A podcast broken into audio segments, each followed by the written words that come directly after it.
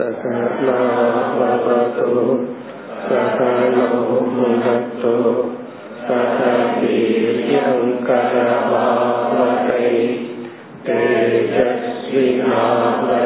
तेजस्विनावगीतमस्तु मा विद्विषावकैः ॐ शान्ति शान्ति शान्तिः இருபதாவது ஸ்லோகம் विद्यन्ते भ्रातरोदाराः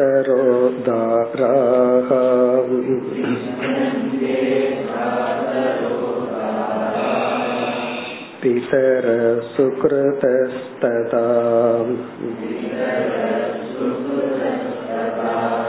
एका स्निग्धा काकिनिना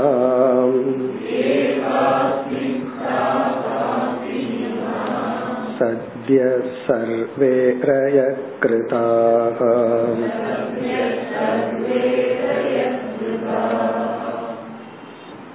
சந்நியாசியாக ஆக போகின்ற பிக்ஷு எப்படியெல்லாம் சிந்தித்துக் கொண்டிருந்தார் என்ற சிந்தனையை இப்பொழுது பார்த்து கொண்டு வருகின்றோம் அவர் செல்வந்தனாக இருந்து செல்வத்தின் மீது அதிக பற்று வைத்து இறுதியில் செல்வத்தையும் உறவுகள் அனைத்தையும் இழந்து அந்த நிலையில் இப்பொழுது சிந்தித்துக் கொண்டு வருகின்றார். பணத்தினால் செல்வத்தினால் என்னென்ன இழப்புகள் வரும் செல்வத்தினுடைய இனியொரு பகுதியை கூறிக்கொண்டு வருகின்றார். பதினெட்டு பத்தொன்பது இந்த இரண்டு ஸ்லோகங்களில் இந்த செல்வத்தின் மீதுள்ள ஆசையினால் என்னென்ன தீய குணங்கள் நமக்கு வரும் என்று குறிப்பிட்டார்.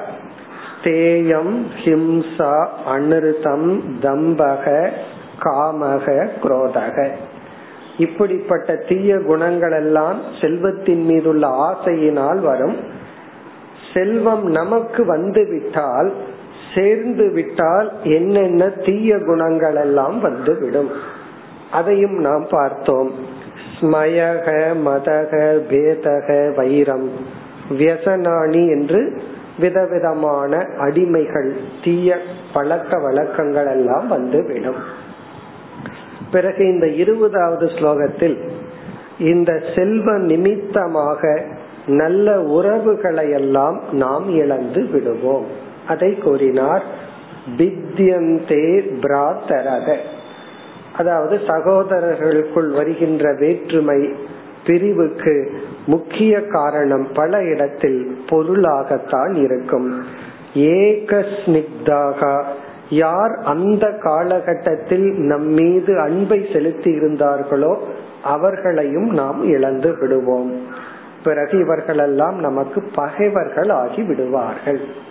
இனி மேலும் அடுத்த ஸ்லோகத்தில் இந்த செல்வம் எப்படி உயிருக்கே ஆபத்தாக வரும் என்று வாழ்க்கைக்கே உயிருக்கே இந்த பணம் ஆபத்தாகும் என்ற கருத்தை கூறுகின்றார். இருபத்தி ஓராவது ஸ்லோகம். அர்த்தே நாள்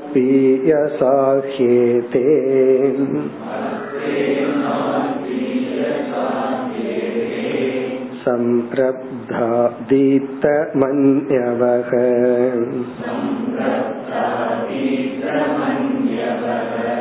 त्यजन्त्याशु स्मृतो गणन्ति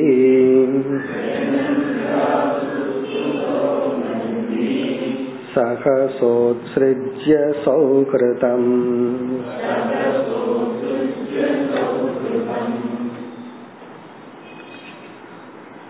இந்த ஸ்லோகத்தில் அதிகமாக நம்மிடம் பணம் இருக்கும் பொழுது அந்த பணம் நம்முடைய உயிருக்கே ஆபத்தாக வந்து விளைய வாய்ப்புள்ளது என்று இந்த பண நிமித்தமாக நம்முடைய உயிரே போவதற்கு வாய்ப்புள்ளதுன்னு சொல்ற. அதனாலதான் பணம் அதிகமாக ஆக நமக்கு செக்யூரிட்டி வந்து அதிகமாயிட்டே இருக்கும். இப்போ ஒரு குடிசையில் இருக்கிறோம். யார் நமக்கு செக்யூரிட்டி தேவைப்படும்?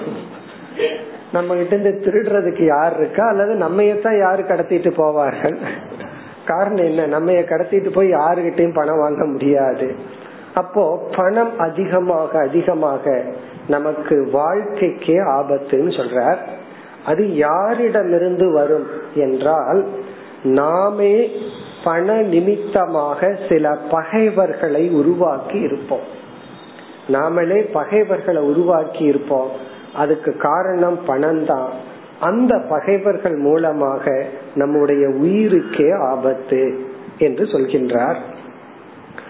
அர்த்தேன அல்பியசா. அல்பியசான மிக குறைந்த அல்பமான அர்த்தேன பணத்தின் நிமித்தமாக. கடைசியில பார்த்தோம்னா சொல்லுவாங்க இந்த கூட்டி கழிச்சு பார்த்தான்னு சொல்றது போல கடைசியில பார்த்தோம்னா கொஞ்சம் பணம் நமக்கு லாஸ் ஆயிருக்கும். அதற்காக இவர்கள் வந்து பெரிய பகைவர்களையே உருவாக்கி இருப்பார்கள். அத கொஞ்சம் விட்டு கொடுத்திருந்தா அப்படிப்பட்ட பகை வந்திருக்காரு சில பேர் வந்து டாக்ஸ் கட்டணும் அப்படின்னு சொல்லி சில திங்ஸ வாங்குவார்கள். இது வாங்கினோம்னா அல்லது இந்த லோன் எடுத்துட்டோம் அப்படின்னா டாக்ஸ் குறையும்னு. கடைசியில யோசிச்சு பார்த்தோம்னா அந்த பொருள் நமக்கு தேவையே இருந்திருக்காது. அப்போ சில சமயங்கள்ல சில செலவை குறைக்கணுங்கிறதுக்காக நம்ம எரியாமல் அதிகமாக செலவு செய்து விடுவோம். அப்படி அல்பியசா அர்த்தேன மிக குறைந்த பணத்தை சேமிப்பதற்காக அல்லது அதன் நிமித்தமாக நம்ம என்ன பண்ணுவோம்? சில காம்படிட்டர்ஸ் இருக்கலாம் பிசினஸோட பார்ட்னர் இருக்கலாம் அல்லது உறவினர்கள் இருக்கலாம். ஏதே அவர்களுக்கெல்லாம் நம்ம என்ன பண்ணிடுவோமா தீத்த மன்யவக அவர்களுக்குள் நம் மீது கோபம் அதிகமாக வரும் அளவு நடந்து கொள்வோம்.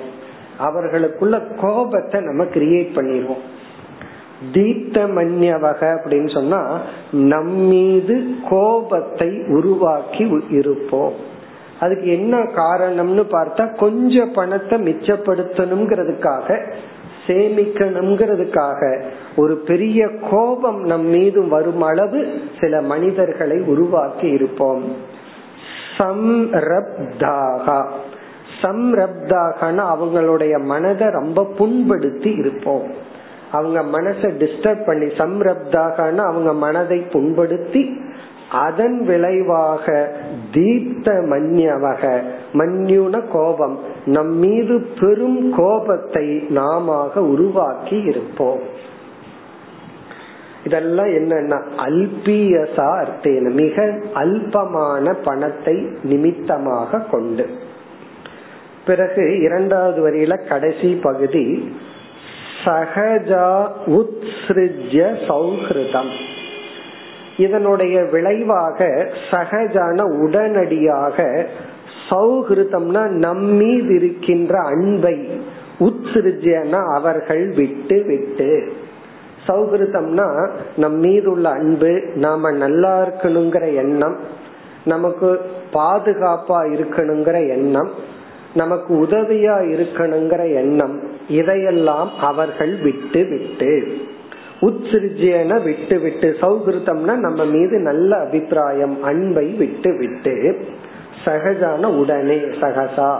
அதாவது நம்ம வந்து இந்த மாதிரி நடந்துட்டதுனால ஒரு சிறிய பணத்துக்காக அவர்கள் மீது ஒரு கோபத்தை நம் மீது வரும் அளவு நாம் நடந்து கொண்டு அவர்களுக்கு ஒரு வெறுப்பை நம் மீது ஊட்டி பிறகு என்ன ஆகுதுன்னா ஆஷு தியஜந்தி.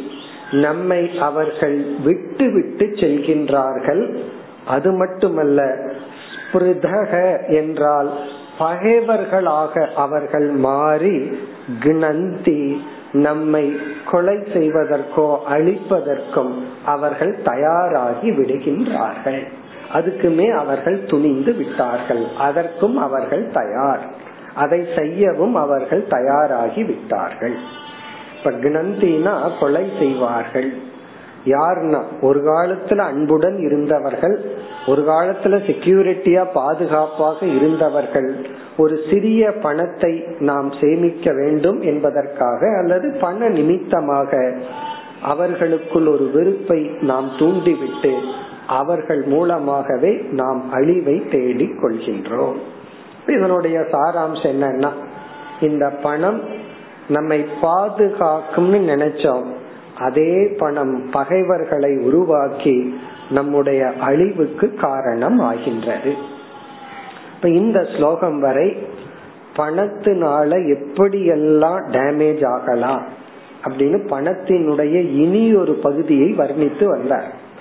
இவர் எப்படி வந்தவர்? இவருக்கு தான் தகுதி இருக்கு இப்படி எல்லாம் வர்ணிக்கிறதுக்கு. காரணம் என்ன? பணம் தான் லட்சியம்னு சொல்லி பணத்தின் மீது அவ்வளவு ஒரு பற்றுடன் இருந்து கடைசியில பணம் உறவுகள் அனைத்தையும் இழந்து இந்த நிலையில இருப்பவர் இப்படியெல்லாம் சிந்தித்தார். கடந்த வாழ்க்கைய பார்த்து இப்படியெல்லாம் இந்த பணம் என்னை செய்தது என்று சிந்தித்தார். இப்ப இந்த பகுதியெல்லாம் பொருளை நாம் அடைந்தால் மிக மிக எச்சரிக்கையாக இருக்க வேண்டும். பணத்துடன் கர்வமும் வரும். பணத்துடன் சில உறவுகள் எல்லாம் நமக்கு வரும். அப்ப கவனமா இருக்கணும். நம்மை நாடி வருகிறார்களா?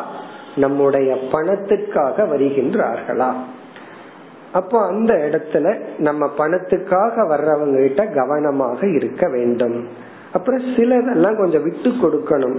பணத்தையே நான் வச்சிருக்கணும் யாருக்கும் கொடுக்க மாட்டேன் அப்படின்னு நினைச்சிட்டு இருந்தோம் அப்படின்னா அந்த ஒரு சிறு பணத்தை சேமிக்க நாம் எத்தனையோ இழக்க வேண்டியது உள்ளது. இனி அடுத்த இரண்டு ஸ்லோகத்தில் பணத்தினுடைய மறுபக்கத்தை விட்டு விட்டு மனித சரீரத்தினுடைய மேன்மையை பற்றி இவர் சிந்திக்கின்றார். இந்த உடலினுடைய மனித ஜென்மத்தினுடைய பெருமையை இவர் அடுத்த இரண்டு ஸ்லோகத்தில் சிந்தித்து அதன் மேன்மையை அவர் உணர்கின்றார் இருபத்தி இரண்டாவது ஸ்லோகம் लब्ध्वा जन्मामरप्रार्थ्यम् मानुष्यं तद्विजाग्र्यताम्। तदनादृत्य ये स्वार्थम्। घ्नन्त्यान्त्यशुभां गतिम्।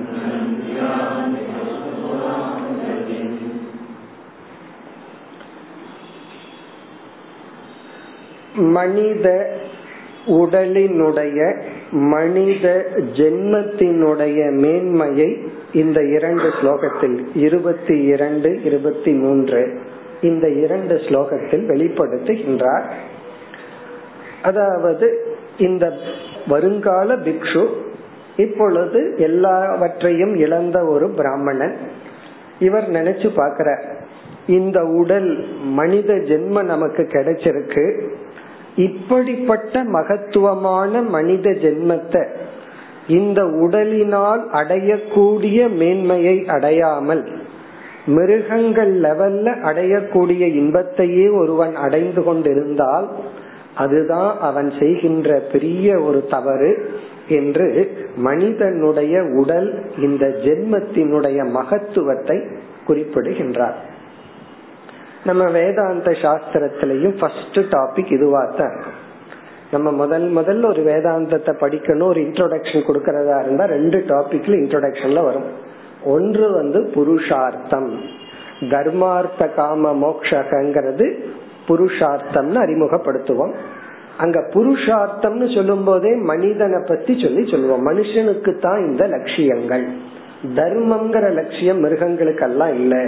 அது வெறும் அர்த்த காமம் இந்த தர்மம்ங்கிற லட்சியமும் மோக்ஷங்கிற லட்சியமும் மனுஷனுக்கு தான் சொல்லி மனிதனுடைய லட்சியத்தை அறிமுகப்படுத்தும் பொழுதே மனித சரீரத்தினுடைய பெருமையை நம்ம அறிமுகப்படுத்துவோம். இந்த வேதாந்த இன்ட்ரோடக்ஷன் கிளாஸ்ல எல்லாம் இதா இருக்கும். மனுஷனுக்கும் மிருகத்துக்கும் உள்ள வேற்றுமை என்ன? இப்படித்தான் நம்ம ஆரம்பிப்போம். அப்படி இவர் வந்து அந்த மனிதனுடைய மேன்மையை இப்பொழுது உணர்கின்றார். அப்படியே தயாராயிட்டு வர்ற. கொஞ்சம் கொஞ்சமா. முதல்ல பணத்தின் மீது அளவு கடந்த பற்று அவருக்கு இருந்தது. பிறகு அதனால இப்படி ஒரு நஷ்டத்தை அடைஞ்சு பணத்தினுடைய மறுபக்கத்தையும் அவர் பார்த்தார். பார்த்துட்டு ஒரு விதமான வெறுப்பு அவருக்கு வந்தது. இனி அப்படியே இந்த உடலினுடைய பெருமை அவருக்கு தெரிய ஆரம்பிக்கின்றது. அது தெரிஞ்சாதான் இந்த உடலினுடைய ஆரோக்கியத்துக்கு முக்கியத்துவம் கொடுத்து டிசிப்ளின் ஆரம்பிப்போம். ரொம்ப பேர்த்துக்கு வந்து கடவுள் மோக்ஷம்னு சொல்லி டிசிப்ளின் எல்லாம் சொல்றது கஷ்டம். ஃபர்ஸ்ட் பாடி உடம்பு ஆரோக்கியமா இருந்தா தான் இந்த உலகத்துல நல்லா இருக்க முடியும் சுகத்தை அனுபவிக்க முடியும்னு சொல்லித்தான் நம்ம சொல்லுவோம். அப்படி இந்த உடலினுடைய ஆரோக்கியம் வரணும்னா ஒழுக்கம் டிசிப்ளின் வரணும். அந்த ஆரோக்கியத்தினுடைய மகிமையை இப்பொழுது கூற ஆரம்பிக்கின்றார். லப்துவா அடைந்து லப்துவான அடைந்து. ஜென்ம மானுஷ்யம். மானுஷ்யம் ஜென்ம லப்துவா. மனித உடலை அடைந்து. ஒருவன் வந்து இப்படிப்பட்ட ஒரு லக்குன்னு சொல்றதா என்னன்னு சொல்றது? இப்படிப்பட்ட ஒரு மகத்துவமான உடலை அடைந்து இப்படி வாழாதவன் இப்படிப்பட்ட நிலையை அடைவான்னு இரண்டாவது வரையில சொல்ற மானுஷ்யம் ஜென்ம. இந்த மனித ஜென்மத்தினுடைய மேன்மையை இவர் மறுபடியும் குறிப்பிடுகின்றார். ஜென்ம அமர பிரார்த்தியம். அமரக என்றால் தேவர்கள். பிரார்த்தியம் என்றால் தேவர்களாலும் விரும்பப்படுகின்ற போற்றப்படுகின்ற மதிக்கப்படுகின்ற. தேவர்களே நம்மைய பார்த்து பொறாமப்படுவாங்களா? நீ மனுஷ ஜென்மத்தில் இருக்கிற ரொம்ப லக்கி அப்படின்னு சொல்லி. நாம மிருக மாதிரி வாழ்ந்துட்டு இருந்தோம்னா இப்படி இருக்கும்? அவர்களே நம்ம பார்த்து எப்படி பொறாமப்படுறாங்களா? சரி கிடைக்காதது உனக்கு கிடைச்சிருக்குன்னு அமர பிரார்த்தியம்னா தேவர்களாலும் நாடப்படுகின்ற விரும்பப்படுகின்ற போற்றப்படுகின்ற மனித ஜென்மத்தை அடைந்து. அப்படின்னா இந்த பிராமண கொஞ்சம் ஏதோ சாஸ்திரமும் படிச்சிருக்காரு தெரிஞ்சோ தெரியாமலோ. இப்படி இருந்தாலும் கூட அவருக்கு ஏதோ சில விஷயம் தெரிஞ்சிருக்கு. இப்போ மனிதர்கள் மனித ஜென்மம் வந்து தேவர்களாலும் போற்றப்படுகின்ற இந்த ஜென்மத்தை அடைந்து. இதெல்லாம் நம்ம பல இடங்கள்ல பார்த்துட்டோம். தேவலோகத்துல வந்து எப்பொழுதுமே போக பிரதானமா இருக்கிறதுனால அங்க தேவ சரீரத்துக்கு மனித சரீரம் போல நோய் எல்லாம் வராது. அதாவது கடைசி நேரம் வரைக்கும் நல்லா இருந்துட்டு கடைசியில டப்புன்னு போயிருவார்கள். இந்த டியூப் லைட் மாதிரி. அது கொஞ்சம் கொஞ்சமா கெட்டிட்டு வராது. அது கடைசி வரைக்கும் நல்லா இருக்கும். திடீர்னு அது போயிடும். அதே போல தேவலோகத்துல இருக்கிற உடம்பெல்லாம் கடைசி என்ஜாய்மெண்ட் வரைக்கும் நல்லா இருக்கும். அதுக்கப்புறம் என்ன ஆயிரும்னா புண்ணியம் போனா திடீர்னு அந்த பாடி போயிடும் ஆனா மனுஷன் அப்படி இல்லை. பல்லு இருக்கும்போது நல்லா மென்னு மென்னு முறுக்க சாப்பிடுறான். கொஞ்சம் கொஞ்சமா பல்லு போகுது. அதுக்கப்புறம் அந்த முறுக்க பார்த்து சுவைச்சு அதுல கொட்டி இந்த வெத்தலை வாக்கெல்லாம் போட்டு கொட்டுவாங்களே. அப்படியெல்லாம் சாப்பிடுறேன். அப்படின்னா கொஞ்சம் கொஞ்சமா டேமேஜ் ஆகி ஆகி இருக்கு ஆனா தேவ சரீரம் எல்லாம் அப்படி அல்ல. கடைசி வரைக்கும் நல்லா இருக்கும். அதனால அவர்களுக்கு வைராகியத்திற்கு வாய்ப்பே இல்லை. இப்படி மனுஷ சரீரம் இருக்கே. இது வந்து விதவிதமான நோய்களுக்கும் துயரத்துக்கும் வைராகியத்தை தூண்டுகின்ற அனுபவங்களுக்கெல்லாம் சாதகமாக இருப்பதனால் தேவர்களும் கூட விரும்புகின்ற இந்த சரீரம். இனி மறுபடியும் வந்து இந்த மனித சரீரத்துல அவரையே பார்த்து சொல்லிக்கிறார். மனுஷ சரீரம் மட்டும் இல்ல தது த்விஜாகிரியதாம். ஒரு பிராமண ஜென்மமும் எனக்கு கிடைச்சது. காரணம் என்னன்னா வேதம்னா என்னன்னெல்லாம் தெரிஞ்சுக்கிறதுக்கு ஒரு வாய்ப்பு எனக்கு கிடைத்தது. சாஸ்திரம் படிக்கிற சூழ்நிலையில் நான் பிறந்தேன். த்விஜாகிரியதாம் என்றால் த்வி ஜென்ம ஒரு பிராமண ஜென்மமும் எனக்கு கிடைச்சது. அதனால இயற்கையா தடையின்றி பிராமண ஜென்மம் கிடைச்சு அதுல என்ன அட்வான்டேஜ் அந்த பிராமணனா இருந்தா அடைய வேண்டியதுன்னா எந்த தங்கு தடையும் இல்லாமல் வேதத்துல ஸ்ரத்தை வருவதுதான். ஏன்னா அப்படிப்பட்ட ஒரு சூழ்நிலையில நம்ம பிறந்தோம் அப்படின்னா சாஸ்திரத்துல ஒரு ஃபெய்த் சாஸ்திரத்துல வேதத்துல ஸ்ரத்த வந்துடுதுன்னா பிராமண ஜென்மத்துல பிரயோஜனம். பிராமண ஜென்ம எடுத்து அவனுக்கு வேதத்துல ஸ்ரத்த வரல அப்படின்னு சொன்னா அந்த ஜென்மத்தை அவன் பயன்படுத்தி கொள்ளவில்லைன்னு அர்த்தம். சோ அப்படிப்பட்ட ஒரு ஜென்மத்தை நான் எடுத்து இப்படி எல்லாம் ஒருவன் எடுத்து பிறகு தது அனாதிருத்திய ஸ்வார்த்தம் ஏ அனாதிருத்திய. இங்க ஸ்வார்த்தம் என்றால் புருஷார்த்தம். தர்மார்த்த காம மோக்ஷக. இங்க குறிப்பா தர்ம புருஷார்த்தம் மோக்ஷ புருஷார்த்தம். சுவார்த்தம் என்றால் மனித சரீரத்தினால் மட்டும் அடையக்கூடிய இலக்கை. மனித ஜென்மத்தினால மட்டும் சம்பாதிக்க கூடிய லட்சியத்தை அனாதிருத்திய அதற்காக முயற்சி செய்யாமல் அதற்காக இவர்கள் வாழாமல்.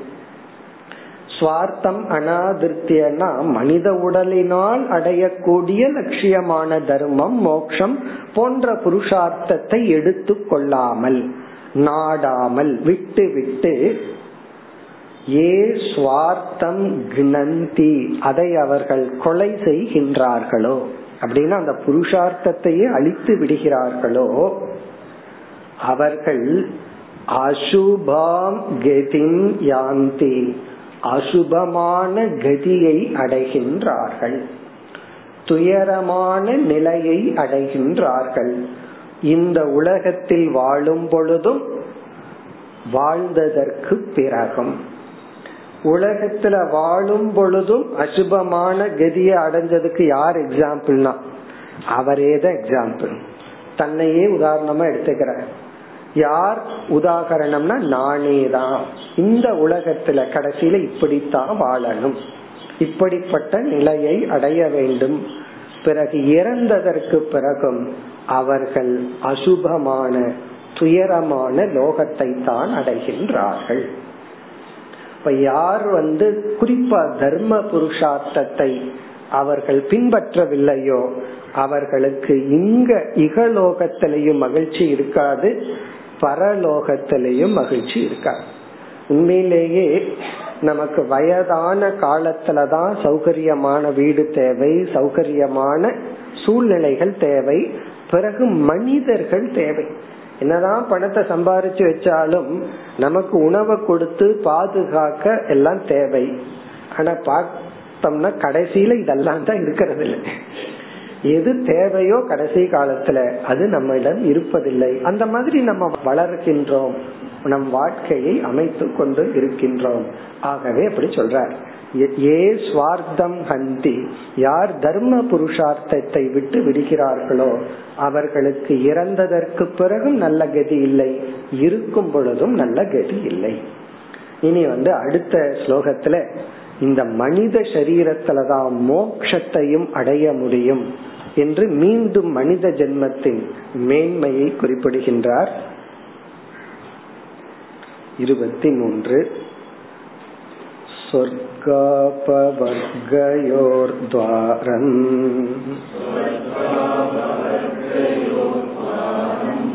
प्राप्य लोकमिमं पुमान् द्रविणे को नु सज्येत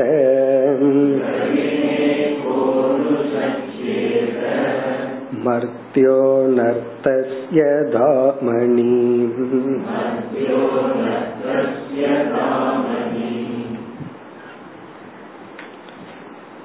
स्वर्ग अपवर्गयोः द्वारं प्राप्य इमं लोकम् இமம் லோகம் என்றால் இந்த உடல். புமான் ஒரு மனிதன் இமம் லோகம் இந்த உடலை பிராபிய அடைந்து. இங்க லோகம் அப்படின்னா மனித லோகம். இப்ப மனுஷ லோகம் வந்து நமக்கு எப்படி கிடைக்கும்னா மனுஷ சரீரம் கிடைச்சா தான் கிடைக்கும். இப்ப மிருகத்தினுடைய உலகம் மிருக சரீரம் எடுத்தா கிடைக்கும்.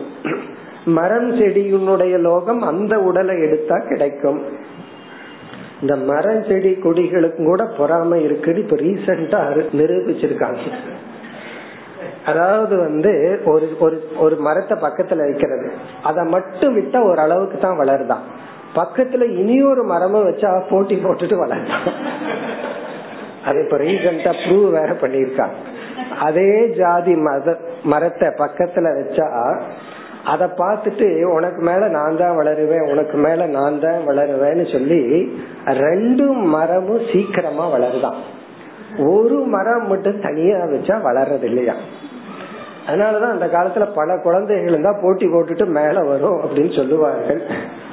இப்படி இப்படி ஒரு போட்டி பொறாமையோட இருக்கிற இந்த உலகத்துல இமம் லோகம் இந்த மனித சரீரம் எப்படிப்பட்டது? இந்த பிராமணன் கூறுகின்றார் சொர்க்க அபவர்கயோகோ துவாரம். தர்மம்ங்கிற புருஷார்த்தத்தை பின்பற்றினால் அதாவது நற்குணங்களை அடைஞ்சு புண்ணியங்களை எல்லாம் செஞ்சு தானம் எல்லாம் பண்ணினோம்னா அந்த தர்மமானது இறந்ததற்கு அப்புறம் இவனுக்கு சொர்க்கம்ங்கிற பலனை கொடுக்கும். அதே தர்மத்தை சித்த சுத்திக்காக பண்ணி மன தூய்மை அடைந்து ஞானத்தை அடைந்தால் அபவர்கன மோக்ஷம். சொர்க்கம் என்றால் சொர்க்கம்ங்கிற இன்பத்தை கொடுக்கின்ற லோகம். அபவர்கன மோக்ஷம். சொர்க்கத்துக்கும் மோக்ஷத்துக்கும் துவாரமாக. இரண்டுக்கும் வழியாக உதவியாக இருக்கின்ற மனித உடலை ஒருவன் அடைந்து. இந்த தர்மத்தை வந்து நம்ம சொர்க்கத்துக்கும் பயன்படுத்தலாம் மோக்ஷத்துக்கும் பயன்படுத்தலாம். கர்ம யோகமா பண்ணணும்னா அது மோக்ஷத்துக்கு பயன்படும்.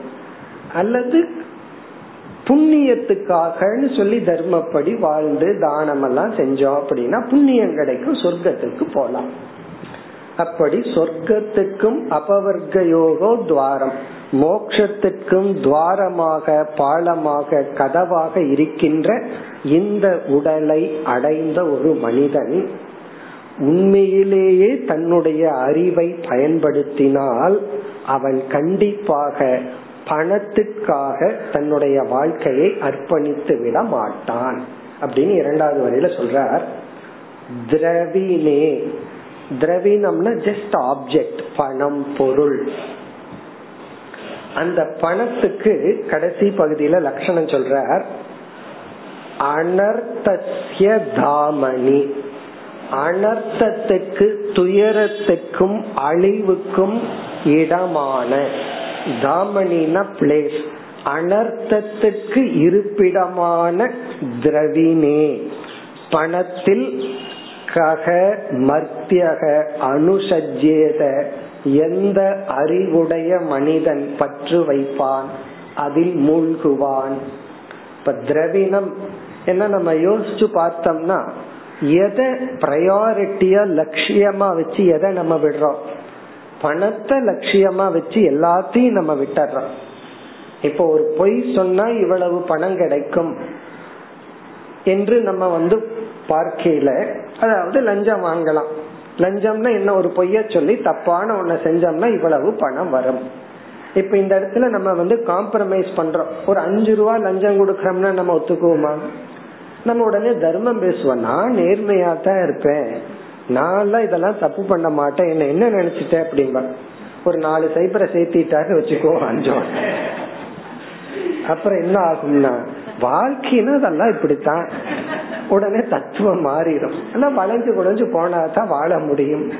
இப்ப இந்த பொய்ய எதுக்காக? அப்ப பொய் அதர்மம்ங்கிற ஒன்ன பண்ற.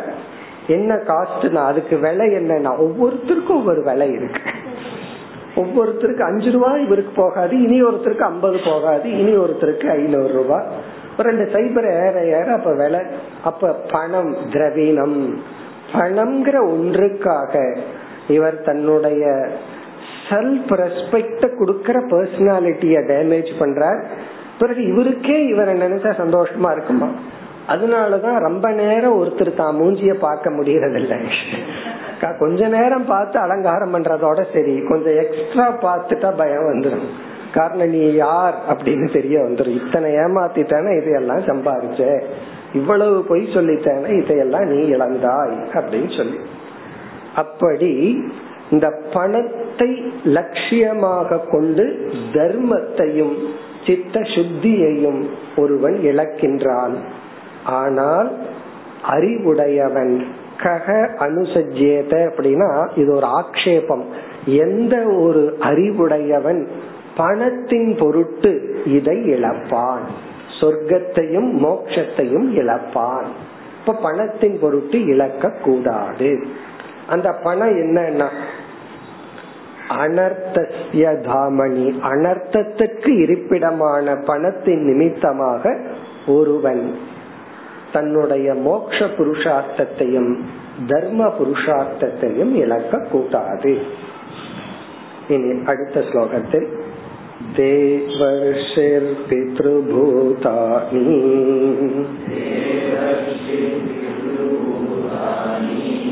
ज्ञातीन् बन्धूंश्च भागिनः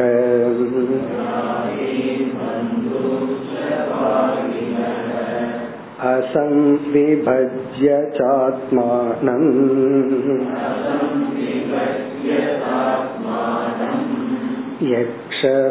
यक्षवित्तपतत्यदः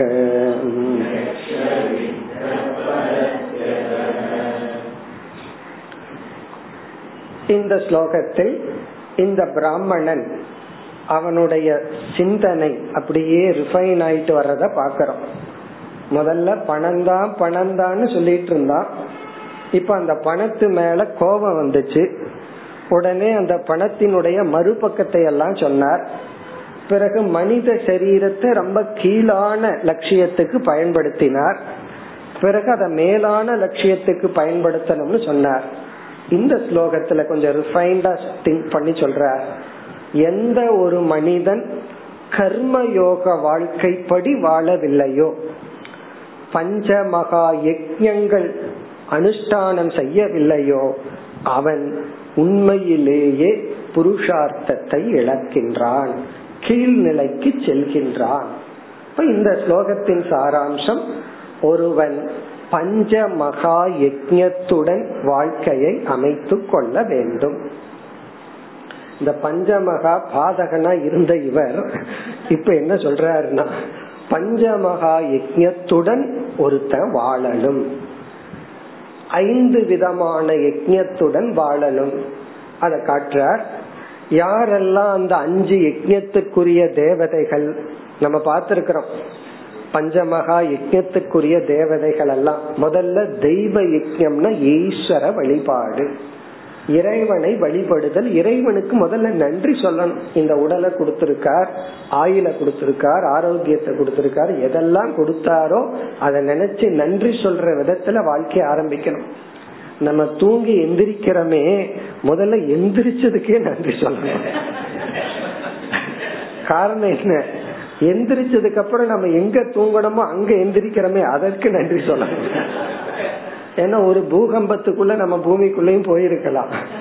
அல்லது ஒரு சுனாமி வந்து கடலுக்குள்ள போயிருக்கலாம். அல்லது பக்கத்து வீட்டில் இருக்கிறவன் வீட்டை கொளுத்தி இருக்கலாம். இல்ல என்ன வேணாலும் பண்ணி இருக்கலாம் அப்படி வந்து தேவ யஜ்யம். அதுதான் ஃபர்ஸ்ட் தேவ. தேவ என்றால் இறைவனை குறித்த ஒரு பிரார்த்தனை கிராட்டிடியூடு நன்றி உணர்வு. பகவான வந்து வேண்டுதலுக்காக மட்டும் வழிபடக்கூடாது. நம்ம அந்த ஒரு கிராட்டிடியூட் எதெல்லாம் ஏற்கனவே கொடுத்திருக்காரோ அதற்கு இறைவனை வழிபடுதல். அடுத்தது ரிஷி. மகான்கள் வந்து இந்த உலகத்தை எப்படி பயன்படுத்தி வாழணுங்கிற அறிவை கொடுத்துட்டு போனார்கள். அந்த நூல்களை படித்தல் மகான்களை வழிபடுதல் தேவ ரிஷி யஜ்யம். ரிஷிகள்னு சொன்னா மகான்கள். அதாவது வாழ்ந்து சென்ற மகான்கள். இன்னைக்கு நம்ம ராமாயணம் படிச்சோம் அப்படின்னா கம்பரை வழிபடுறோம் அர்த்தம் அல்லது வால்மீகை வழிபடுறோம் அர்த்தம். இப்படி வாழ்ந்து சென்ற மகான்கள் நல்ல நூல்களை எல்லாம் எழுதிட்டு போனார்கள். பிறகு வாழ்ந்து கொண்டிருக்கின்ற மகான்களினுடைய உபதேசத்தை கேட்டல் அவர்களை வணங்குதல். அடுத்தது பித்ரு.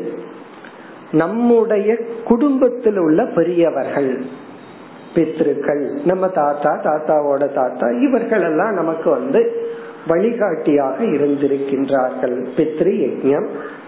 அடுத்தது பூதாணி மற்ற உயிரினங்கள். பசு போன்ற மற்ற மனித இனத்துக்கு உதவி செய்கின்ற உயிரினங்கள். பூதாணி ஞாதீன் பந்தூஞ்ச.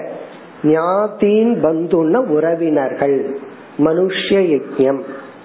உறவினர்களும் நண்பர்களும் மற்ற சக மனிதர்கள். ஞாதீன் பந்தோன் இவங்களை எல்லாம் பாகினக அப்படின்னு சொல்ற.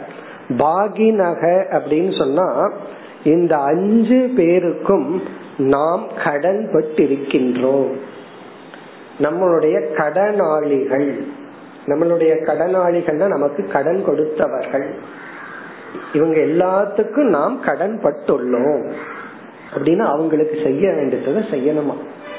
அதாவது இறைவனுக்கு செய்ய வேண்டிய வழிபாடு பிரார்த்தனை பகவானுக்காக நம்ம ஏதாவது பண்ணணும். ரிஷிகள் பிறகு பெற்றோர்கள் மற்ற உயிரினங்கள் பிறகு மற்ற மனிதர்கள். இந்த பாகினக பிறகு இரண்டாவது வரியில ஆத்மானம் தனக்கு செய்ய வேண்டிய கடமையும் உள்ளது. மற்றவங்களுக்கே நான் பண்றேன்னு சொல்லி உன்னை நீ விட்டுறாதன்னு சொல்ற. ஆத்மானம்னா உனக்கு நீ செய்ய வேண்டிய கடமைகள். உன்னுடைய ஹெல்த்த நீ பாத்துக்கணும் உனக்கு உணவை கொடுக்கணும் உனக்கு நல்ல ஆடைகள் வேணும் வீடு வேணும் என்னென்னலாம் உனக்கு நீ செஞ்சுக்கணுமோ அதையும் செய்யணுங்கிற. இந்த இடத்துல பஞ்சமகா யஜத்துல அஞ்சு தேவதைகள் வருகிறார்கள். ஆறாவதான தேவதை யாருன்னா? அது இவர் தான் ஆறாவதான தேவதை இவர் தான் இப்படி ஆறு பேருக்கும் விபஜ்யனா செய்ய வேண்டியதை செய்யாமல் கொடுக்க வேண்டியதை கொடுக்காமல். அசம் விபஜ்ய அப்படின்னா அவங்களுக்கு செய்ய வேண்டிய கடமைகளை செய்யாமல் அவங்களுக்கு செய்ய வேண்டிய செலவை பண்ணாமல் அப்படின்னு அர்த்தம். இப்போ நம்ம சம்பளம் வாங்கணும் அப்படின்னா அது ஆறா பிரிச்சிடணும்னு சொல்ற. நீ ஆறா பிரிச்சு அந்த ஆறு பேர்த்துக்கும் நீ ஒவ்வொரு போர்ஷன் அட்லீஸ்ட் பகவான் ஆறா பிரிச்சதுன்னா சிக்ஸ் ஈக்குவலா கிடையாது. உனக்கு நீ நைன்டி பர்சன்ட் வச்சுட்டாலும் மீதி அஞ்சு பேர்த்துக்கு ரெண்டு பர்சன்ட் ஆகுது கொடு அப்படின்னு அர்த்தம். பர்சன்டேஜ் அவங்க அவங்களுடைய குணத்துக்கு தகுந்த மாதிரி இருக்கட்டும். அசம்பி விபஜ்யனா ப்ராப்பரா பிரிச்சு கொடுக்காமல் அவங்க அவங்களுக்கு கொடுக்க வேண்டிய ஷேர கொடுக்காமல் வித்தக ஏற்கனவே இந்த வார்த்தைய பார்த்திருக்கோம்.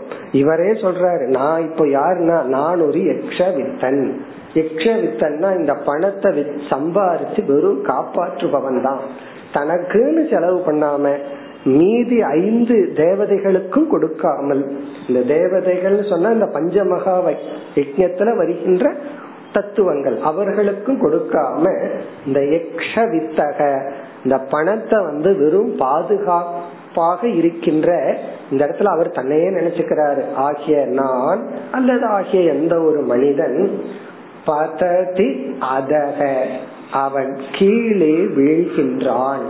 கீழ்நிலையை அடைகின்றான். அதகன கீழே பதத்தின விழுகின்றான். கீழே விழுகின்றான்னு என்ன அர்த்தம்? மனித சரீரத்தினால அவனுக்கு ஒரு பயனும் இல்லை. இப்ப இந்த மாதிரி பஞ்சமகா யஜ்யப்படி ஒருவன் வாழ வேண்டும். மனித சரீரத்தை ஒருத்தன் எடுத்துட்டான்னு சொன்னான் உண்மையிலேயே சாஸ்திரம் எல்லாம் படிச்சதுக்கு அப்புறம் தான் இப்படின்னு கிடையாது. சில பேர் சாஸ்திரத்துக்கே வந்திருக்க மாட்டார்கள். சாஸ்திரம்னாவே என்னன்னு தெரியாது. அவர்களை அறியாமல் சில பேர்த்துக்கு இந்த குணம் இருக்கும். கடவுளுக்காக கோயிலுக்கு ஏதாவது செய்வார்கள். அல்லது வந்து கொஞ்சம் சாஸ்திரம் படிப்பார்கள். குருமார்களுக்கு ஏதாவது செய்வார்கள். பிறகு நண்பர்கள் உறவினர்கள் மற்ற உயிரினங்களை பேணி பாதுகாப்பார்கள். இதெல்லாம் நேச்சுரலா இருக்கு. சாஸ்திரம் நமக்கு வகுத்து கொடுத்திருக்கே தவிர இவ்வளவு நாளா எனக்கு தெரியலையேன்னு யாரும் சொல்ல முடியாது சொல்ல மாட்டார்கள். இப்படி யார் வாழ்கின்றார்களோ அவர்கள் வாழ்வார்கள். தனக்கும் எதையும் செய்யாமல் இருப்பவன் கீழ்நிலையை அடைகின்றான். இனி இவருடைய அடுத்த சிந்தனை என்ன? இந்த பிராமணனுடைய திங்கிங் அப்படியே பெட்டர் ஆயிட்டு போகுது ரிஃபைன் ஆயிட்டு போகுது ஓவர் போகத்திலிருந்து நெகட்டிவிட்டிக்கு வந்தார் இனி அப்படியே பாசிட்டிவா அடுத்த ஸ்டேஜுக்கு போறார் இருபத்தி ஐந்தாவது ஸ்லோகம் यत्तयार्तेहया वित्तम्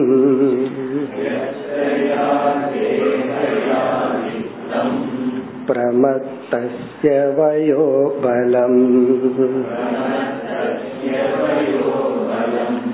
कुशला येनो सिद्ध्यन्ति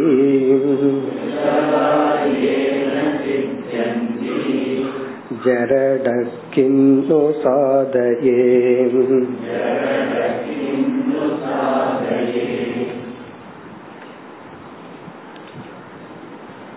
இந்த ஸ்லோகத்தில் பணத்தை பாசிட்டிவா சொல்றார். இதுவரைக்கும் நெகட்டிவா பேசிட்டு இருந்தார். இப்ப என்ன சொல்றார்? குஷலாகா சில அறிவுடையவர்கள். அந்த லிஸ்ட்ல நான் இல்லைன்னு சொல்லிக்கிறார். அந்த லிஸ்ட்ல நான் இல்லை ஆனா சில அறிவுடையவர்கள் இந்த மூன்று ஐஸ்வர்யத்தை வைத்து வாழ்க்கையின் மேன்மையை அடைகின்றார்கள் அப்படின்னு ஒரு மூணு சொல்ற. அதுல ஒன்று வந்து வித்தம் பணம். சில அறிவுடையவர்கள் வந்து பணம்ங்கிற ஒரு ஐஸ்வர்யத்தை லக்ஷ்மியை பயன்படுத்தி இரண்டாவது வந்து வயக வயது. வயது இளமை காலம் அல்லது வயது. மூன்றாவது பலம். ஷரீர பலம் ஆரோக்கியம். வித்தம் வயக பலம். இந்த மூன்றும் நம்முடைய லட்சியத்துக்கு உதவுகின்ற முக்கியமான பொருள்கள் அப்படின்னு சொல்லி சொல்ற. ஏன்னா சிலதெல்லாம் அந்த வயசுல பண்ணாதான் முடியும். அந்தந்த வயசுல அதை அதை செஞ்சாதான் நல்லா இருக்கும். இந்த ரோட்ல கிரிக்கெட் விளையாடுறதெல்லாம் எழுபத்தஞ்சு வயசுக்கு மேல ஒருத்தர் பண்றாரு. அதெல்லாம் ஆறு வயசு ஏழு வயசு பையன் வெளியே விளையாடிட்டு இருந்தாலும் நம்ம வந்து பார்த்து சிரிச்சுட்டு போய்க்கோம் காரணம் என்னன்னா அது விளையாடுற வயசு. எழுபது வயசுல ஒருத்தர் பண்ணிட்டு இருந்தாருன்னு என்ன பண்ணுவோம்? இந்த வயசுல செய்ய வேண்டியதா ஏன்னா இத வந்து ஒருத்தர் அவர் சொன்னார் நான் சொல்றேன். நான் இந்த மாதிரி பேரனோட விளையாடிட்டு இருந்தேன். என்ன ஒருத்தர் ரோட்ல போறவன் என்ன? இந்த மாதிரி திட்டுனார்னு ஒருத்தர் எங்க இடத்துல சொன்னார் இந்த வயசுல செய்ய வேண்டிய வேலையான்னு சொல்லி அப்படி வயதுன்னு ஒண்ணு இருக்கு. அந்தந்த வயதுல அதை செஞ்சா நல்லா இருக்கும். அதே போல பணம் சம்பாதிக்கிற வயதுன்னு ஒண்ணு இருக்கு. இவர் எழுபத்தஞ்சு வயசுல போய் ஸ்டாக் எக்ஸ்சேஞ்சில் உள்ள உட்காந்துட்டு பணம் சம்பாதிக்க போனார்னு அதுவே அந்த இடத்துல அவருக்கு அசிங்கம். அதே சமயத்துல இருபது வயசு இருபத்தஞ்சு வயசு பையன் வந்து ரிட்டையர் ஆகிக்கிறேன்னு சொன்னான்னா அது அசிங்கம். அப்போ வயதுன்னு சொன்னா அந்தந்த வயசுல அதை செய்யணும்னு ஒண்ணு இருக்கு.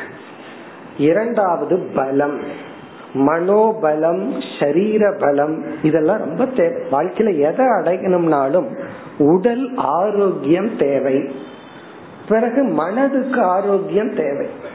ஒரு அறுபத்தஞ்சு வயசுல வந்து நான் பிசினஸ் ஆரம்பிக்கிறேன்னு ஆரம்பிக்கிறாருன்னு வச்சுக்கோம் இவருக்கு என்ன மெமரி இருக்கும்? இவருக்கு என்ன சக்தி இருக்கும்? உலகியல் தான் என்ன தெரியும்? இந்த காலத்துல எப்படி பசங்க இருக்காங்க? எப்படி பண்ணணும்னு என்ன தெரியும்? ஆகவே எந்த வயசுல பிசினஸ் ஸ்டார்ட் பண்ணணும்? எந்த வயசுல ஸ்டார்ட் பண்ண கூடாது மிக முக்கிய ஞானம். ஒரு செல்வந்தர் இருந்தார். ஆரம்பத்திலிருந்து நல்ல பணத்தை சம்பாரிச்சு கொண்டு வந்தார். அவருடைய ஐம்பதாவது வயசுலயே அவர் புரிஞ்சுட்டார் இனிமேல் நான் பிசினஸ்ல இருந்தா பிசினஸ் அழிஞ்சிரும். சாதாரண நிலையிலிருந்து குரோர் கணக்குல டேர்ன் ஓவர் கொண்டு வந்தவருக்கு கொஞ்சம் நல்ல புண்ணியம் பண்ணவர். அதனால அவருக்கு ஒரு புத்தி வந்துச்சு. என்ன புத்தினா இனிமேல் நான் பிசினஸ் பண்ண கூடாது இது ஒரு விதமான புத்தி. இனிமேல் சொல்ல போற. இந்த புத்தி ஒருத்தனுக்கு இல்லாம போறதுக்கு என்ன காரணம்னு வேற சொல்ல போற. அப்படி இதான் பலம். அந்த பலத்தை உணரணும். வேறொரு இடத்துல கீதையில பகவான் சொல்றார் தன்னுடைய பலம் தெரியாமல் ஒரு கர்மத்தை ஒருத்தன் ஆரம்பிச்சான்னா அது தாமசம் கர்மன்னு சொல்லி சொல்ற நம்முடைய பலம் தெரிஞ்சுதான் ஒரு ஆக்டிவிட்டிஸ் ஒரு ப்ராஜெக்ட்ல ஈடுபடணும். பலம் தெரியாம எதுலயும் ஈடுபடக்கூடாது. எல்லா விஷயத்திலையும். ஒருத்தனுக்கு அரை மணி நேரம் தியானம் பண்றதுக்கு பலம் இருக்குன்னா அரை மணி நேரம் தான் உட்காரணும். சில சமயங்கள்ல நான் எட்டு மணி நேரம் தியானம் பண்றேன்ட்டு போய் உட்கார்ந்தா என்ன ஆகும்னா அதுக்கு அந்த அளவுக்கு பலம் மனசுல இல்லை. அப்படி பலம் பலம்னு சொன்ன சரீர ஆரோக்கியம் மன ஆரோக்கியம் பிளஸ் வயக வயது பிளஸ் வித்தம் செல்வம். இந்த மூன்றினுடைய துணை கொண்டு குஷலாகா அதாவது அறிவுடையவர்கள் எதை சாதிக்கின்றார்களோ தன்னுடைய மேலான லட்சியத்தை சாதிக்கின்றார்கள். பிறகு இங்க என்ன சொல்றார்? தன்னையே உதாரணமா எடுத்துட்டு நான் இந்த மூன்றையும் இழந்து விட்டேன் அப்படின்னு சொல்ற நான் வந்து பணத்தின் மீது உள்ள ஆசையினால பணத்தை தான் சேர்த்து வச்சேன். கடைசியில் அதையும் இழந்துட்டேன். பலத்தையும் இழந்து விட்டேன். நான் வயோதிகன் ஆகிவிட்டேன். இனி நான் வாழ்க்கையில எதைத்தான் அடைய முடியும்? அப்படின்னு சொல்லி இந்த உடல் ஆரோக்கியம் பிறகு வந்து வயது பிறகு பணம் இவைகளும் லட்சியத்துக்கு சாதனை தான் ஆனா நான் வந்து அதை எப்படி பயன்படுத்தவில்லைன்னு சொல்லி சொல்ற வியர்த்தயா அர்த்த ஈகையா. வியர்த்தயா அர்த்த ஈகையா. அர்த்த ஈகா அப்படின்னா பணத்தின் மீதுள்ள அளவு கடந்த பற்று. பணத்தின் மீதுள்ள அளவு கடந்த பற்றினால் இந்த பற்று கடைசியில என்ன பலனை கொடுத்துச்சுன்னா வியர்த்தயா. தனக்கு வாழ்க்கையில் எந்த பயனையும் கொடுக்கவில்லை. இந்த ஆசை இருக்கே அது எனக்கு எந்த விதத்திலும் உதவி செய்யவில்லை. சரி இப்படிப்பட்ட தன்னை என்னன்னு சொல்லிக்கிறார். பிரமத்தஸ்ய. தன்னை சொல்லிக்கிறார். பிரமத்தசியனா இப்படிப்பட்ட பைத்தியக்காரனான எனக்கு பிரமத்தகன இது ஒரு பைத்தியக்காரனுடைய செயல் தானே. அதாவது பிரயோஜனமே இல்லாத எந்த விதத்திலையும் நன்மையை தராத பணத்தின் மீதுள்ள பேராசையினால் நான் என்ன பண்ணேன்னா இதையெல்லாம் இழந்தேன்னு சொல்ற எதை இழந்தாரா? வித்தம் வயக பலம். நான் இந்த மூன்றையும் இழந்து விட்டேன். ஒன்று பணம். வித்தத்தை நான் இழந்தேன். காரணம் என்ன? அது மேல இருக்கிற அளவு கடந்த ஆசையினால். இதுல இருந்து ஒரு ரகசியமும் தெரியுது. ஒரு பொருள் மேல அதிக ஆசைப்பட்டோம். ஆசை அளவுக்கு மேல போச்சுன்னா அந்த பொருளை நாம் இழந்து விடுவோம். இவன் நம்ம குழந்தைகள் மீது அளவுக்கு மேல பற்று வச்சோம் அப்படின்னா அந்த குழந்தைய நம்ம இழந்துருவோம். இழந்துருவோம்னா என்ன? அவன் செத்து போயிருவான்னு அர்த்தம் கிடையாது. நம்ம விட்டு ஓடி போயிருவான் இவர் தாங்காது. ஏன் அவனுடைய வளர்ச்சிக்கு இந்த பற்றே தடையாக வந்து நிற்கும். ஒன்னா அவனுடைய லைஃப நம்ம அழிச்சிருவோம். இல்ல நம்ம அவனுக்கு கொஞ்சம் புத்திசாலியா இருந்து புண்ணியம் இருந்தா ஓடி போயிடுவான். புண்ணியம் இல்லை அப்படின்னா நம்ம கிட்ட இருந்து அழிஞ்சு போவான். காரணம் என்ன? நம்ம ஆக்கப்பூர்வமான நிலையில இல்ல அழிவுக்கு காரணமாகி இருக்கின்றோம்.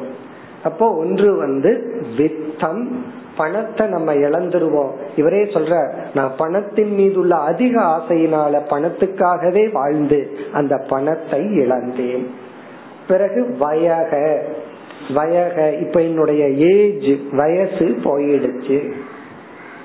இந்த வேதாந்தத்து மேல பற்று சில பேர்த்துக்கு வயதான காலத்துல வந்த உடனே இன்வேரியபிளா எல்லாம் என்ன சொல்வார்கள் தெரியுமோ? இந்த கொஞ்சம் ஒரு பத்து வருஷத்துக்கு முன்னாடி இந்த புத்தி வந்திருக்க கூடாதா? அல்லது ஒரு பதினஞ்சு வருஷத்துக்கு முன்னாடி வந்திருக்க கூடாதான்னு நேச்சுரலா எல்லாருடைய மனதிலையும் இது தோணும். அது தோன்றது எதை குறிக்குதுன்னா வேதாந்தத்தினுடைய பெருமைய மனசு உணரும் பொழுது வயதினுடைய மதிப்பு நமக்கு தெரிய வருகிறது. அந்த வயசுல எல்லாம் சும்மா நேரம் நேரத்தை போக்கிட்டு ஒரு விதமான பிரயோஜனமும் இல்லாம அந்த வயதை நான் கழித்து விட்டேன். அடுத்தது பலம் ஸ்ட்ரென்த் ஏற்கனவே ரொம்ப வருஷத்துக்கு முன்னாடி சொல்லியிருக்கேன். ரொம்ப வருஷத்துக்கு முன்னாடி நம்ம கிளாஸுக்கு ஒருத்தர் வந்தார். ஒரு ஆறு மாசம் ஏழு மாசம் தான் கிளாஸ் அட்டன் பண்ணார். அப்பவே அவருக்கு சரியா காது கேட்காது. பிறகு முழுமையா காது கேட்காம போயிடுச்சு. ரொம்ப அழுதுட்டு வந்து இந்த இடத்துல சொன்னார். காது கேட்கிற சக்தி இருக்கும்போது தேவையில்லாத விஷயத்த கேட்டுட்டு இருந்து இப்ப சாஸ்திரம் கேட்கணுங்கிற ஆர்வம் உள்ள வரும் பொழுது கேட்கிற சக்தியை இழந்துட்டனே. அவர் அப்படி அழுது சொல்லும் பொழுதுதான் அந்த காது கேட்கறதுனுடைய வேல்யூவே தெரிய வந்துச்சு. சாதாரண விஷயம் இல்ல அப்ப யோசிச்சு பார்ப்போம். அதாவது காது கேட்கிற சக்தி இருக்கும் பொழுதே கேட்கறத கேட்டு வச்சுட்டோம் அப்படின்னா வயசான காலத்துல பகவான் காது கேட்கிற சக்தியை எடுத்துட்டாருன்னா அத பிளஸ்ஸிங் ஃபீல் பண்ணுவோம். ஏன்னா மத்தவங்க வந்து நம்ம கிட்ட பேசிட்டு இருக்க மாட்டாங்க நம்ம ஃப்ரீயா விட்டுருவாங்க தெரியுமோ? அவருக்கு ஒண்ணு கேட்காது அப்படின்னு விட்டுருவாங்க. காரணம் என்ன? எப்ப பிளஸ்ஸிங்னா காது கேட்காதது எப்ப பிளஸ்ஸிங்கா காது கேட்கும் பொழுதே கேட்கறத கேட்டு வச்சுட்டோம்னா இல்ல அப்படின்னா அவர் போலதான் அழுகணும். இன்னும் அவர் கண்ணீர் விட்டு அந்த காட்சி மனசுல அப்படியே எனக்கு இருக்கு. காரணம் என்ன? அந்த வேல்யூ இதான் பலம். இந்திரிய பலம் மனதினுடைய பலம் மெமரியினுடைய பலம் உடலினுடைய பலம். இதெல்லாம் இருக்கும் பொழுதே அடைய வேண்டியதை அடைய வேண்டும். அது இரண்டாவது சொல்றார் குஷலாக ஏன சித்தியந்தி. குஷலர்கள் அறிவுடையவர்கள். ஏனா வித்தம் பலம் பிறகு வந்து வயக. இந்த வயது பலம் பணம். இதன் துணை கொண்டு அறிவுடையவர்கள் எதையெல்லாம் சாதிக்கின்றார்களோ. ஏன சித்தியந்தினா இத வச்சு எதை வேணாலும் சாதிக்கலாம். பிறகு தன்னை குறிச்சு சொல்றார் ஜரடக. ஜரடக அப்படின்னா வயோதிகனாக ஆகிய நான். இப்ப எனக்கு வயசாயிடுச்சு. இந்த மூணுமே என்கிட்ட இல்லைன்னு சொல்ற இந்த மூன்றும் அற்ற. ஜரட்டகன விருத்தக வயோதிகன். வயோதிகன் மட்டுமல்ல இந்த மூன்றையும் இழந்தவன். வயதும் இல்ல பலமும் இல்ல பணமும் இல்லை. கிண்ணு சாதையே. இனி நான் என்னதான் சாதிப்பேன்? அப்படிங்கிற புலம்புற இனி என்னால் என்னதான் சாதிக்க முடியும்? என்னால் என்னதான் அடைய முடியும்? இது ஒரு விதமான ஒரு வேதனை ஒரு புலம்பல். என்னால என்னதான் அடைஞ்சிட முடியும்? இதுல இருந்து என்ன நமக்கு சொல்றாரு அப்படின்னா இந்த மூணு ஏதாவது கொஞ்சம் நம்ம கிட்ட இப்ப இருந்தால் அதை ஒழுங்கா பயன்படுத்திக்கணும்னு சொல்றாரு. பணம் இவ்வளவு நேரம் பணத்தை பத்தி நெகட்டிவா பேசிட்டு வந்தவர். இவர் கொஞ்சம் பாசிட்டிவா சொல்றாரு. பணமும் நமக்கு தேவைதான். ஏன்னா கர்மயோகம் பண்ணி நம்ம தூய்மைப்படுத்த பொருள் தேவைதான். சில செல்ஃப் ரெஸ்பான்சிபிலிட்டியிலிருந்து விலகி கொள்ளணும்னா பணம் தேவைதான். அப்படி இந்த பணத்தினாலும் வயதினாலும் பிறகு பலத்தினாலும் நாம் எதை வேண்டுமானாலும் சாதிக்கலாம். இனி அடுத்தது ஒரு அழகான ஸ்லோகம் இருபத்தி ஆறு कस्मात् सङ्क्लिश्यते विद्वान्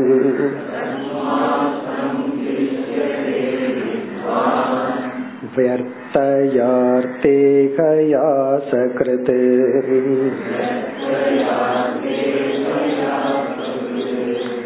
कस्यचित् मायया नूनम्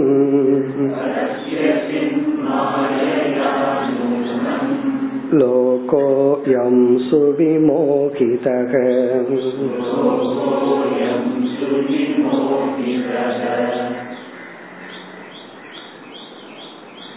இனி வருகின்ற பகுதியில் அப்படியே இவருடைய மனதில் பக்தி ஈஸ்வரனுடைய அனுகிரகம் இதெல்லாம் அப்படியே வர ஆரம்பிக்கின்ற இப்ப கொஞ்சம் ஈஸ்வரனை நினைச்சு பார்த்து பேசுற இவர் என்ன சொல்கின்றார் இந்த இடத்துல? பணத்தினால சுகம் இல்லை. பணம் வச்சிருக்கிறவ மட்டும் சந்தோஷமா இருக்கிறதில்லை. பணத்தை வச்சிருக்கிறவனும் பணம் இல்லாதவனுகிட்ட எவ்வளவு துக்கம் இருக்கோ கோபம் இருக்கோ வருத்தம் இருக்கோ அதே துக்கமும் இருக்கு. ஆகவே ஒருத்தனுடைய இன்ப துன்பத்துக்கு பணம் காரணம் இல்லை அப்படிங்கறத நம்ம நேரடியா பார்த்துட்டு தானே இருக்கிறோம். யாருக்கு இது தெரியாது. அதாவது வந்து செல்வந்தன் வீட்டுல துயரம் இல்லையா? செல்வம் இருக்கிற இடத்துலயும் துயரம் இருக்கு. ஏழை கிட்டையும் துயரம் இருக்கு. அப்படி வந்து பணம் அப்படிங்கிறது ஒருவனுடைய மன நிறைவுக்கு காரணம் இல்லை. பணத்தை நம்ம லட்சியமா வச்சுக்க வேண்டிய அவசியம் இல்லை என்று பலர் இதை மற்றவர்களிடமும் தன்னுடைய வாழ்க்கையிலையும் பார்த்து கொண்டே இருந்தாலும் இவர்கள் பார்த்து கொண்டிருந்த போதிலும் என்னதான் எவிடென்டா தெரிஞ்சாலும் பலர் பணம் என்கின்ற ஒன்றில் மோகத்தை அடைந்து விடுகின்றார்கள். நல்லாவே தெரியுது. இவர்களுக்கே தெரியுது ஒரு பணக்கார வந்து துயரப்பட்டு இருக்கிறான். இவன் என்ன பண்றான்? அந்த பணத்தை நான் அடையணுங்கிறான். எந்த பணத்துல இவர் துயரப்பட்டு இருக்காரோ அந்த பணத்தை நான் அடைஞ்சே ஆகணும். அவன் துயரப்படுறத பார்த்துட்டே இவன் என்ன சொல்றான் அந்த பணத்தை நான் அடைஞ்சே ஆகணும். சரி அவன் அடைஞ்சவனுடைய கதிய பாருன்னு அதை நான் பார்த்தாலும் எனக்கு பணம் வேணும் இப்படி ஒருத்த வந்து மோக வசப்படுறா அப்படின்னு சொன்னா இந்த இடத்துல சொல்ற இது வேற எங்கோ இருந்து யாரோ செய்யற வேலை. இது சாதாரண மனுஷனா இப்படி பண்ண முடியாது. யாரோ ஒரு பெரிய ஆள் உள்ள வந்திருக்கார் அப்படின்னு சொல்லி சொல்றாரு இந்த ஸ்லோகத்துல. ஒரு பெரிய ஆள் என்னமோ பண்றதுனாலதான் இந்த மனுஷனால எல்லாம் முன்னாடி பார்த்துட்டே இருந்தும். அதாவது பெண எரியறத பார்க்கறான். இருந்தாலும் அங்கதான் சொத்து சண்டையே நடக்குது. பெரிய ரகலையெல்லாம் சுடுகாட்டுலதான் நடக்குது. காரணம் என்ன அப்படின்னா இது எங்கேயோ இருந்து வருது இது லோக்கல்ல இருந்து வரல அப்படின்னு சொல்லி சொல்ற இந்த ஸ்லோகத்தின் சாராம்சம் இந்த மோகம் இருக்கே அது பகவானுடைய மாயையினுடைய வேலை. ஆகவே இந்த மோகத்தை அவ்வளவு சுலபமா அல்ல நீக்க முடியாது. அந்த பகவானுடைய அனுகிரகத்தை அடைஞ்சு பகவான சரணடைஞ்சாத்தான் இந்த மோகத்திலிருந்து விடுதலை அடைய முடியுமே தவிர இதெல்லாம் லோக்கல் மோகம் கிடையாது. இது வந்து இம்போர்டட் மோகம் இது வெளியிருந்து வந்திருக்கு. சும்மா நம்மளாக நம்ம புத்தியில கற்பிச்சிட்ட மோகம் அல்ல. இது வந்து பகவானுடைய படைப்பிலேயே செய்த ஒரு பெரிய ட்ரிக் இது பகவானுடைய மாயையினுடைய விளையாட்டுன்னு தெரியுது. ஏன்னா எவ்வளவு ஒரு பெரிய அறிவாளியா இருந்தாலும் இங்க சொல்ற சாஸ்திரம் படித்த வித்வான்களே உலகத்தினுடைய நிலையாமைய பற்றி கரைச்சு குடிச்சவங்களே கடைசியில பணத்துக்காக அடித்து கொண்டு இருக்கின்றார்கள் இது மாயையினுடைய வேலைதான் அப்படின்னு சொல்றார். அடுத்த வகுப்பில் தொடரும் ஓம் பூர்ணமத பூர்ணமிதம் பூர்ணா பூர்ணமுதச்சதே. பூர்ணஸ்ய பூர்ணமாதாய பூர்ணமேவாவசிஷ்யதே ஓம் சாந்தி சாந்தி சாந்தி